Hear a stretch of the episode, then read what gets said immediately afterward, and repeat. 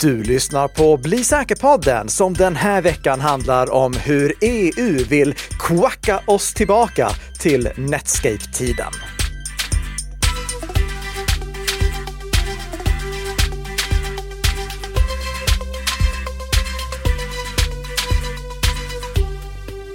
Ja, i det här avsnittet så kommer det quackas mer än vad det gjordes på Mighty Ducks-tiden på 90-talet. Ja. Vi har ett långt avsnitt på just det ämnet. Inte Mighty Ducks då, utan på Qwac. Och om ni tycker att, men har ni inte pratat om Qwac en gång tidigare? Jo, det har vi gjort, men det ledde inte till att Qwac-förslaget lades tillbaka i papperskorgen där det en gång hittades.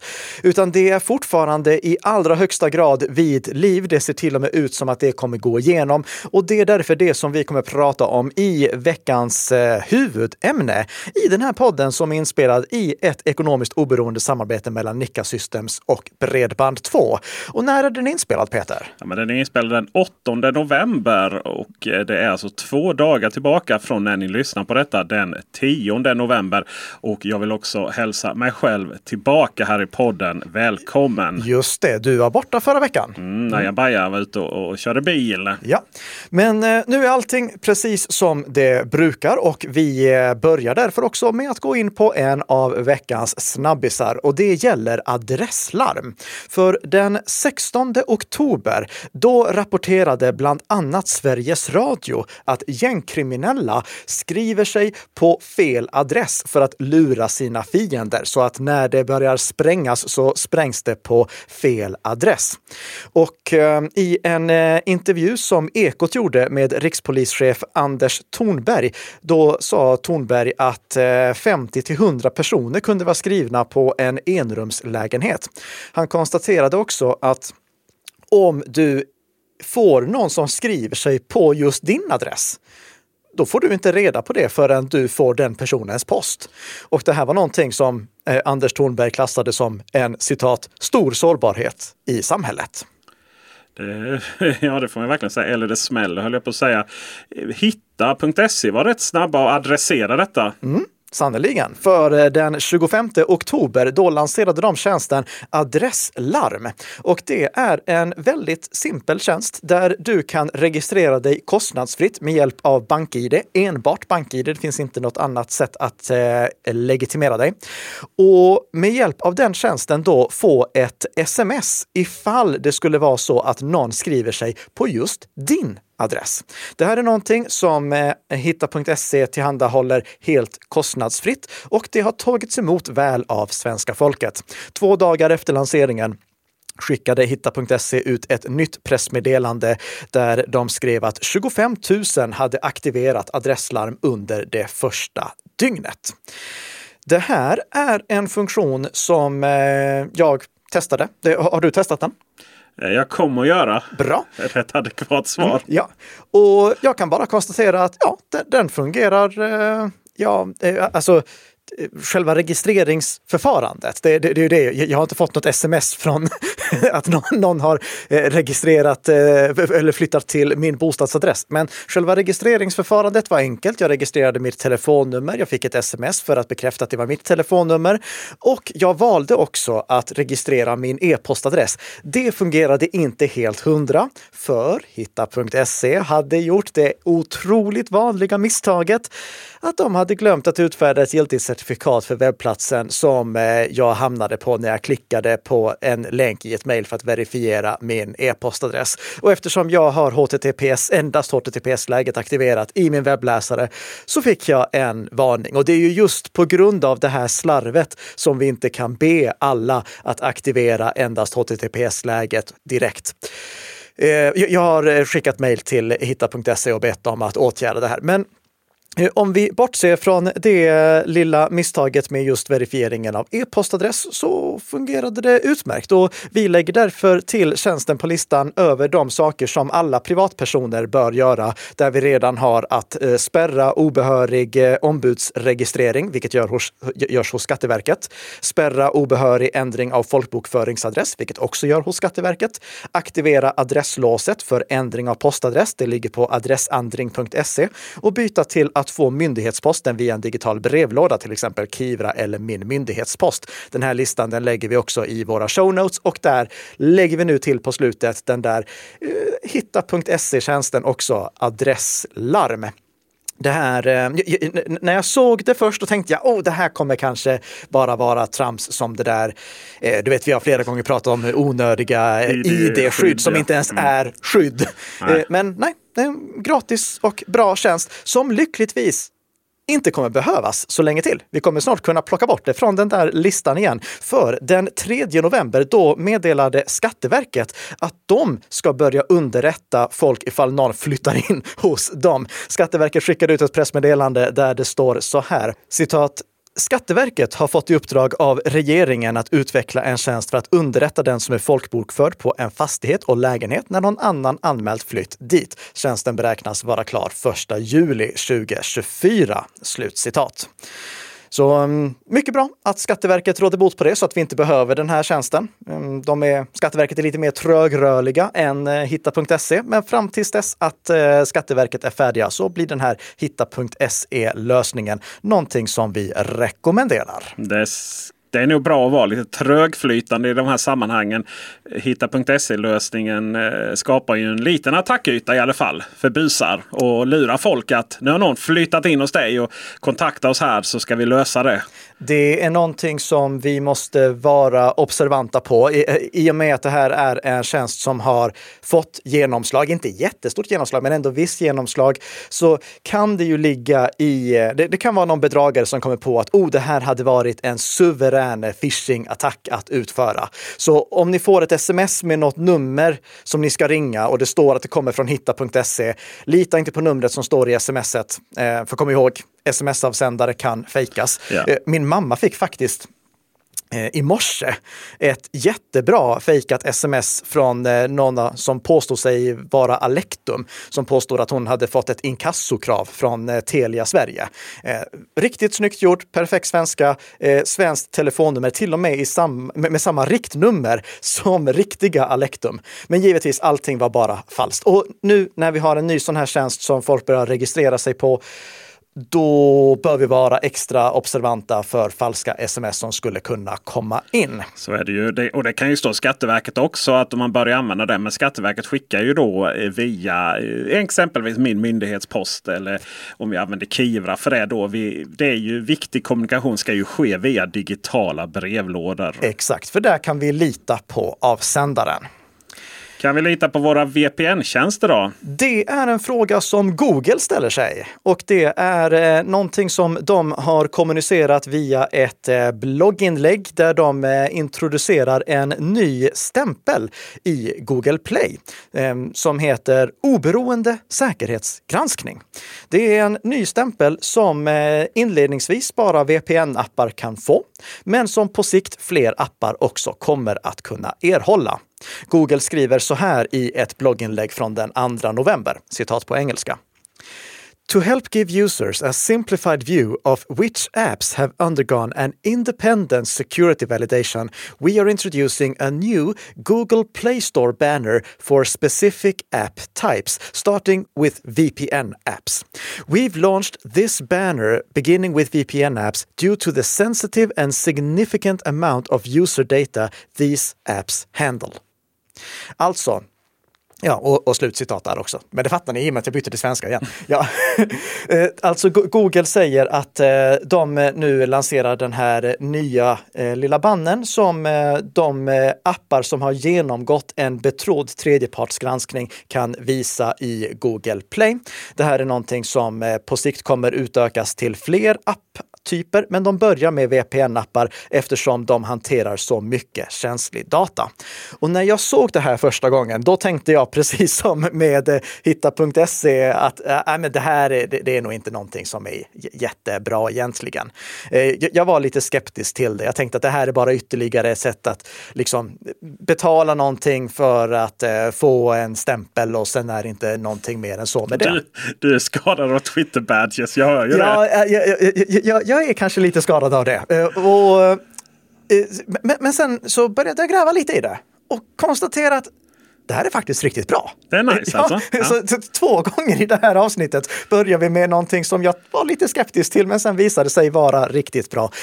Okej, vad är det som Google har gjort här då? Jo, de har gjort någonting tillsammans med ADA. Och vad är det då? Jo, det är App Defense Alliance där Google, ESET, Lookout, McAfee, Trend Micro och några till ingår. De har lanserat ett program för att låta apputvecklare få sina appar validerade av en betrodd tredjepartsgranskare. Och det som de validerar de här apparna efter, det som de här tredjepartsgranskarna ska undersöka, det är huruvida apparna följer OWASP-riktlinjerna. Och det var det som gjorde att jag ändrade mig helt och hållet. För att om det är någonting som apputvecklare ska följa så är det OWASP-riktlinjerna för hur säkra applikationer och webblösningar egentligen ska byggas. Så den här lösningen, den är uppbyggd på det sättet att Google, de har då genom den här ADA-alliansen valt att certifiera, eller att auktorisera en uppsättning med tredjepartsgranskare. Och de tredjepartsgranskarna kan i sin tur granska de här apparna som vill få den här bannen utifrån OWASP-riktlinjerna och huruvida de följs eller inte. Så det här systemet gör att den där lilla badgen, den där lilla bannen, den betyder någonting. Den betyder att den som har utvecklat den här appen har koll på vad de gör. Alltså, det är inte skrivet av någon utvecklare som inte vet vad best practice är, utan det här är skrivet av utvecklare som faktiskt vet hur säkra appar programmeras. Den här banden betyder inte att bolaget bakom inte håller på med vilseledande marknadsföring eller att de är skumma typer på något annat sätt. Så NordVPN är med alltså? NordVPN är med. Ja. Men det betyder att apputvecklaren har koll på hur säkra appar byggs. Det här är därför någonting som jag gillar att se. Det är bra att den där lilla bannen finns. Men vi ska samtidigt inte dra slutsatsen att avsaknaden är något som är strikt negativt. För till exempel...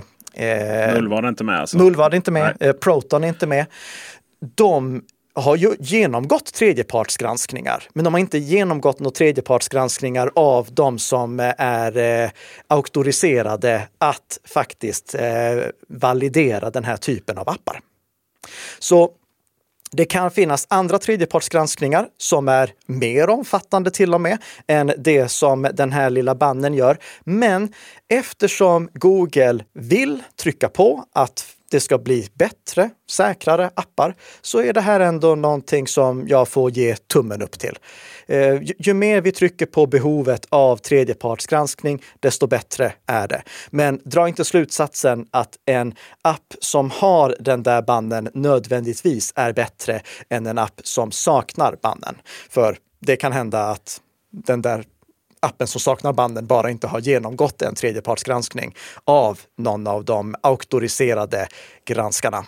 Jag pratade faktiskt med Mullvad också idag angående just det här, och de testar sin app enligt OWASP-riktlinjerna, men inte då av någon som har auktoritet att validera appen på det sättet. Övriga VPN-tjänster som redan är validerade är ExpressVPN, som är en del av CAPE, NordVPN som sagt, Google One VPN och Private Internet Access som också är en del av CAPE. Och för er som är intresserade så lägger vi en länk i våra show notes till listan över alla appar som är validerade. Och vi lägger även en länk till OWASP MASVS, eller Mobile Application Security Verification Standard, som alltså är den standard som apparna granskas utifrån. Till och med den testmetodik som OWASP föreskriver. Och nu då till veckans huvudämne som man skulle kunna säga är lite tillbaka till framtiden. Eller Qwacka till Netscape som du har döpt punkten till. Ja. Kan du vara vänlig snäll att röna ut vad det är vi ska prata om? Absolut, men först och främst vill jag ge en guldstjärna till alla lyssnare som redan på namnet tog vad det här handlar om. Ni är riktigt nördiga om ni lyckades med det innan vi har gått igenom det. Men ni andra, ni kommer få förklaringen nu. Först och främst, det här är någonting vi har pratat om tidigare. Vi pratade om det i avsnitt 162 som heter Kvacksalveri från den 1 april 2022. Tyvärr så var det inte ett aprilskämt utan det här var faktiskt på riktigt. Och just det här med Qwac som vi nu ska återkomma till, det är alltså ett av de tre EU-förslagen som jag våren 2022 sa att höll på att arbetas fram nu och var rent vansinniga. På den listan så har vi också DNS for EU som vi gjorde ett avsnitt om och vi kunde konstatera bara genom att läsa första sidan att det här är framtaget på helt felaktiga premisser, så lägg tillbaka det i papperskorgen där det hittades. Sen har vi då Qwac som vi pratar om nu den här veckan och sen har vi Chatkontroll 2.0 som jag tror att våra lyssnare har hört en del om. Japp, det går bara ut för. Ja. Men alla de här tre är alltså vansinniga i olika stor utsträckning. DNS for EU är bara slöseri med pengar. Qwac är farligt och Chatkontroll 2.0 är det värsta som vi har skådat på den här sidan, den kinesiska muren. Men vad är Qwac då? Ja, för att vi ska förstå det och förstå varför de gömmer det här som en liten del av EIDAS-förordningen som håller på att uppdateras nu, så måste vi fundera på hur vi egentligen vet att en anslutning på internet är säker. Och vi tar samma exempel som vi tog i avsnitt 162 från förra våren, nämligen en anslutning till SVTs webbplats. Peter, när du besöker SVTs webbplats, då ser du att du har en säker anslutning dit. Då berättar din webbläsare för dig att du befinner dig på SVTs webbplats. Det här är SVTs webbplats. Webbplatsen som visas hör ihop med adressen som står i adressfältet. Och det här är en säker anslutning, så det är ingen som avlyssnar dig. Hur kommer det sig att din webbläsare litar på att webbplatsen som visas faktiskt hör ihop med adressen som står i adressfältet? Ja, min kunskap slutar där någonstans vid hänglåset. Ja, men det är för att SVT har ett certifikat som de har installerat på den webbservern som kan garantera för din webbläsare att jajamensan, du är nu på webbplatsen som hör ihop med adressen svt.se. Så du litar på att du befinner dig på svt.se eftersom SVT har ett certifikat som går i god för det. Då är bara frågan, varför litar du på det certifikatet? Det är för att det certifikatet är signerat av GeoTrust. Okej. Ja, men vad skönt att höra. Vilka är GeoTrust och varför litar jag på dem? Ja, det är en väldigt bra följdfråga. GeoTrust är en certifikatutfärdare och du litar på dem eftersom du litar på DigiCert som går i god för GeoTrust. Men risk för att upprepa mig. Varför litar jag på DigiCert? Ja, det är en alldeles suverän följdfråga. Varför gör du det? Jo, för att du litar på Apple. Ja, det gör jag ju faktiskt. Ja, där har vi liksom hela kedjan som det här systemet förlitar sig på. Alltså att du litar på ett certifikat för att det är signerat av GeoTrust som är behöriga utfärdare för att de är i sin tur signerade av DigiCert, och du litar på DigiCert eftersom när Apple skapade Mac OS, eller inte när de skapade just Mac OS, men när de skapade den versionen av Mac OS som du kör, då hade de inför det suttit och diskuterat med sina branschkollegor i det som kallas det CA Browser Forum, CA Forum, Certificate Authority Browser Forum, och funderat över vilka certifikatutfärdare är så pålitliga att vi kan låta våra kunder lita på dem.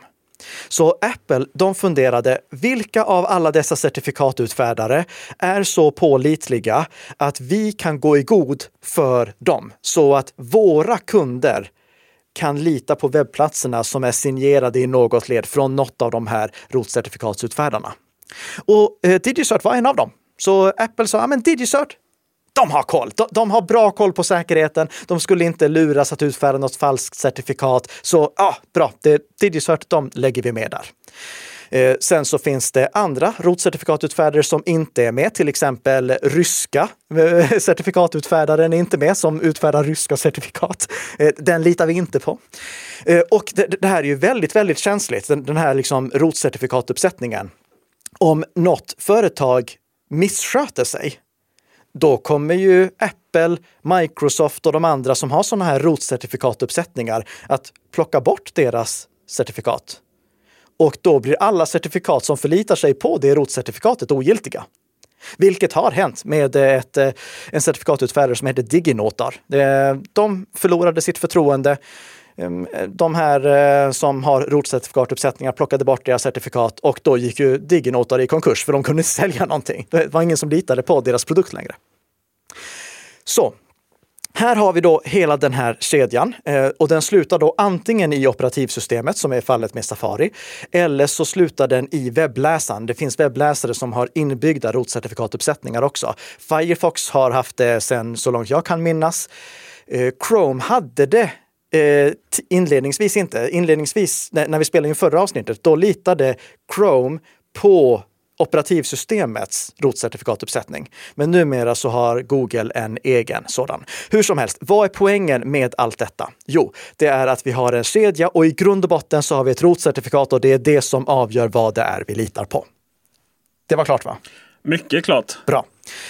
Okej, hur fungerar det då när du till exempel, låt oss säga att du jobbar på en arbetsplats där de tillämpar det som kallas TLS-inspektion. Alltså att de bryter upp de säkra anslutningarna som kommer in genom företagets brandvägg för att skanna efter skadeprogram innan det kommer fram till din dator. Jo, det fungerar på det sättet att du på din dator installerar rotcertifikatet för företaget eller organisationen som du jobbar i. Och sen i den här TLS-inspektionsbrandväggen så bryter företaget eller organisationen upp alla anslutningar och sen packar ihop dem igen och signerar dem med ett certifikat som har grunden i rotcertifikatet som företaget själv ansvarar för. Och det gör att när du sen får den här webbplatsen till dig, den anslutningen kommer till din webbläsare, då ser din webbläsare att ja, men det här är en webbplats, den är signerad så här och det kommer från det här rotcertifikatet i slutändan och det litar vi ju på. Och då får du ett hänglås i adressfältet. Om du skulle besöka samma nätverk med en dator som inte administreras av företaget, en privat dator, då skulle du inte kunna ansluta ut på internet och upprätta några säkra anslutningar. För det är bara de datorer som har det här organisationscertifikatet installerat på sig som litar på trafiken som går genom den här genom TLS-inspektionsbrandväggen. Det här är någonting som vi därför måste komma ihåg. Att om du har ett certifikat på din dator som någon som du tvingas lita på, i det här fallet den som ansvarar för organisationen, då kan den som ansvarar för organisationens trafik se vad det är du skickar fram och tillbaka. Det är därför, det är ett av skälen till att du inte ska göra privata ärenden från företagsdatorer. Det är inte alla företag som implementerar den här tekniken, men det finns de som gör det för att skydda organisationens datorer från skadeprogram ännu effektivare. Men låt oss nu säga att någon skulle vilja göra exakt samma sak på lite bredare front. Det är precis vad Qwac kommer möjliggöra. Qwac, eller Qualified Website Authentication Certificate, det är en del av den här uppdaterade EIDAS-förordningen. Och det som EU nu vill göra, det är att låta EUs stater ha motsvarigheten till sådana här rotcertifikat i din webbläsare. Så att EUs stater kan utfärda certifikat som används för att gå i god för att anslutningen till en webbplats är säker. Men det innebär att med förslaget så som det ser ut idag, enligt den text som över 500 akademiker har fått tillgång till. Jag har inte fått tillgång till den slutliga versionen. Jag har bara fått tillgång till det brevet som de här akademikerna har skrivit plus lite information från Scott Helm, som han var snäll och läckte till mig. Jag lägger en länk till hans blogginlägg också, om ni vill veta vad han skriver. Men i alla fall, det som EU nu föreslår, det är alltså att det ska finnas en teknik som kan användas för EUs medlemsstater att bryta upp säkra anslutningar, utfärda inom citationstecken falska certifikat som gör att EUs medlemsstater kan avlyssna våra anslutningar. Det här låter vansinnigt, men det här är vad som föreslås. Och notera, den här tekniken, det är ju det som säkerheten på internet bygger på. Om någon bryter upp en anslutning, en sån här TLS-anslutning som din webbläsare gör, då kan den organisationen, den parten, se lösenorden som du skickar, se bankinformationen som du skickar, stjäla dina sessionskakor och fortsätta logga in som dig för all evig tid framöver. Eller nej, tills kakan går ut eller du byter ditt lösenord. I det här brevet som akademikerna har skrivna, där det framförallt är doktorer och professorer, då skriver de så här, citat på engelska. We are extremely concerned that, as proposed in its current form, this legislation will not result in adequate technological safeguards for citizens and businesses as intended. In fact, it will very likely result in less security for all. Slutcitat. För med det förslag som vi har nu, då måste europeiska webbläsare inkludera de här nya motsvarigheterna till rotcertifikat som är utfärdade av stater. Det här är bland det mest vansinniga jag har läst. Men jag har läst chatkontroll också, så näst mest vansinniga. Tyvärr är det så här. Vi varnade ju för det här redan för 1,5 år sedan. Nu pågår, alltså medan vi står här och spelar in, så pågår trilogförhandlingarna i Bryssel. Och det ser ut som att det här kommer gå igenom. Och det kommer leda till att vi måste börja jobba för att få... Ja... Jag skulle säga att det här kan leda till två saker egentligen. Det kan leda till två saker. Det första, det är att vi får, precis som på 90-talet, två webbläsarversioner. På 90-talet, då släppte Netscape en version för USA och en version för resten av världen. För då hade USA ett exportförbud på säkert krypto. Så Netscape, de hade en säker version för USA och sen så hade de en version för resten av världen som inte hade stöd för lika säkra krypton. Det här kommer leda till samma sak. Alltså, vi kommer få ha EU-webbläsare och säkra webbläsare. EU-webbläsare som kan avlyssnas av EUs medlemsstater, och det vill säga Ungern kan avlyssna svenska anslutningar ifall trafiken skulle gå på ett sådant sätt. Och så har vi säkra webbläsare. Den här liknelsen är inte 100% korrekt, för med gamla Netscape, då var det så att det osäkra kryptot var sådant som gick att knäcka. Så det rent maskinellt gick det att knäcka det, för att det var inte tillräckligt långa nycklar. Och det kunde då vem som helst göra. Med den här bakdörrsvarianten som vi ser ut att få nu i Europa, då är det snarare så att bara medlemsstaterna kan knäcka eller bryta upp anslutningarna. Men de kan i gengäld göra det utan att behöva lägga någon tid på att bryta kryptering. Det är liksom, de har bakdörren raka vägen in. Men ingen annan har det, förutom ifall någon av de här medlemsstaterna skulle råka läcka sin nyckel. För då är det ju fritt framför vem som helst att göra det. Hur som helst, det här innebär alltså att på fullaste allvar så måste vi inom kort antingen faktiskt informera svenska folket och EU-medborgare att se upp, använd inte den förinbyggda webbläsaren. Gå istället till den här adressen och ladda ner den internationella versionen av webbläsaren som är den säkra versionen som inte har EUs bakdörrar i sig. Och det här är ju lätt att göra på Windows och Mac OS, men det är lite värre på Android, för du vet...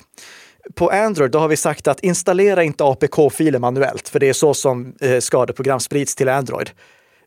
om det här blir verklighet, vilket det ser ut att bli, då kommer vi ju vara tvungna att säga att nej, installera inte versionen av webbläsaren som du hittar i Google Play, för det är EU-versionen. Du måste installera den säkra versionen genom att installera den här APK-filen manuellt.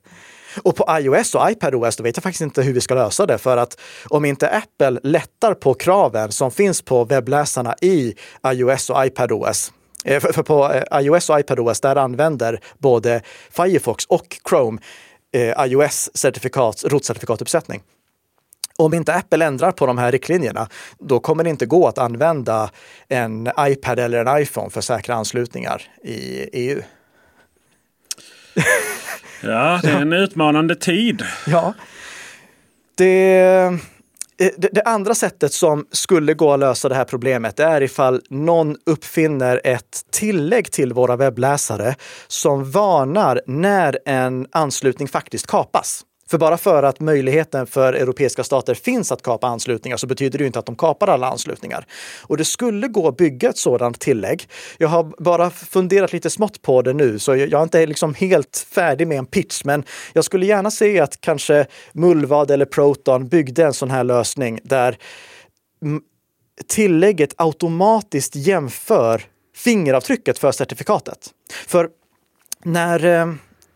när du besöker en webbplats, då ser du webbplatsens certifikat. Det certifikatet har alltid ett fingeravtryck, och det fingeravtrycket är någonting som beräknas utifrån certifikatets innehåll. Ändras en liten sak i det certifikatet så blir det ett helt annat fingeravtryck. Och låt oss säga att jag sitter utanför EUs övervakning och ansluter till en webbplats. Om jag då kollar vilket fingeravtryck det certifikatet har och du sen jämför det med certifikatet som du ser, då kan du avgöra om din anslutning är avlyssnad eller inte. För att om det är samma fingeravtryck, då har du en anslutning rakt ut på internet som inte blir uppruten av någon medlemsstat. Eller för den saken skulle någon sån här TLS-inspektionsbrandvägg på företaget. Medans om du får ett annat fingeravtryck, då är det ett tecken på att här är det faktiskt någon som försöker bryta upp din anslutning. För om någon försöker bryta upp anslutningen, oavsett om det handlar om en stat eller en sån här TLS-inspektionsbrandvägg på organisationen, då kommer ju aldrig det nya certifikatet att ha exakt samma fingeravtryck.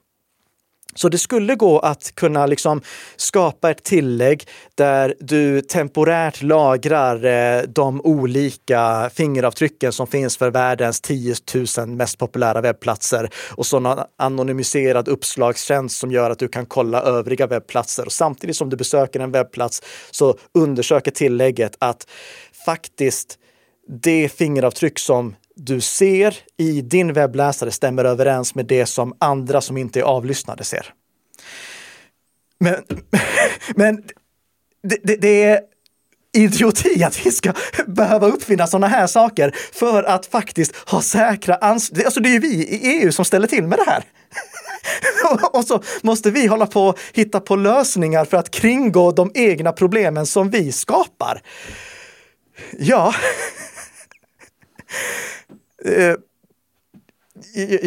Jag saknar nästan ord för hur vansinnigt det här är. Mycket frustrerande. Det är extremt frustrerande. Jag kan säga att de här akademikerna som skrev under det här brevet, de är också frustrerade, för de avslutar så här, citat på engelska. Finally, we would like to highlight our frustration that decisions crucial for the security and privacy of citizens, businesses and governments are taken behind closed doors in trilogue negotiations without public consultation of experts about the potential consequences of the proposed regulations. We urge the European Parliament, Commission and Council to reconsider their legislative processes and commit to greater transparency so that experts and the public can effectively contribute to the development of the new regulations. Slutcitat. Alltså, de är frustrerade över att de här diskussionerna förs bakom lyckta dörrar och utan att expertisen och folket involveras. Och jag får väl bara hålla med om att ja, det här är farligt, rent av. De skriver inte farligt, jag säger att det är farligt. Det här Vi ska inte i en podd som handlar om hur man blir lite säkrare för varje vecka som går behöva prata om hur vi kringgår de problem som vi själva orsakar för oss. Nu är jag lite arg till och med, så vi avslutar där. Vi hörs nästa vecka igen. Tack så mycket för att ni har lyssnat.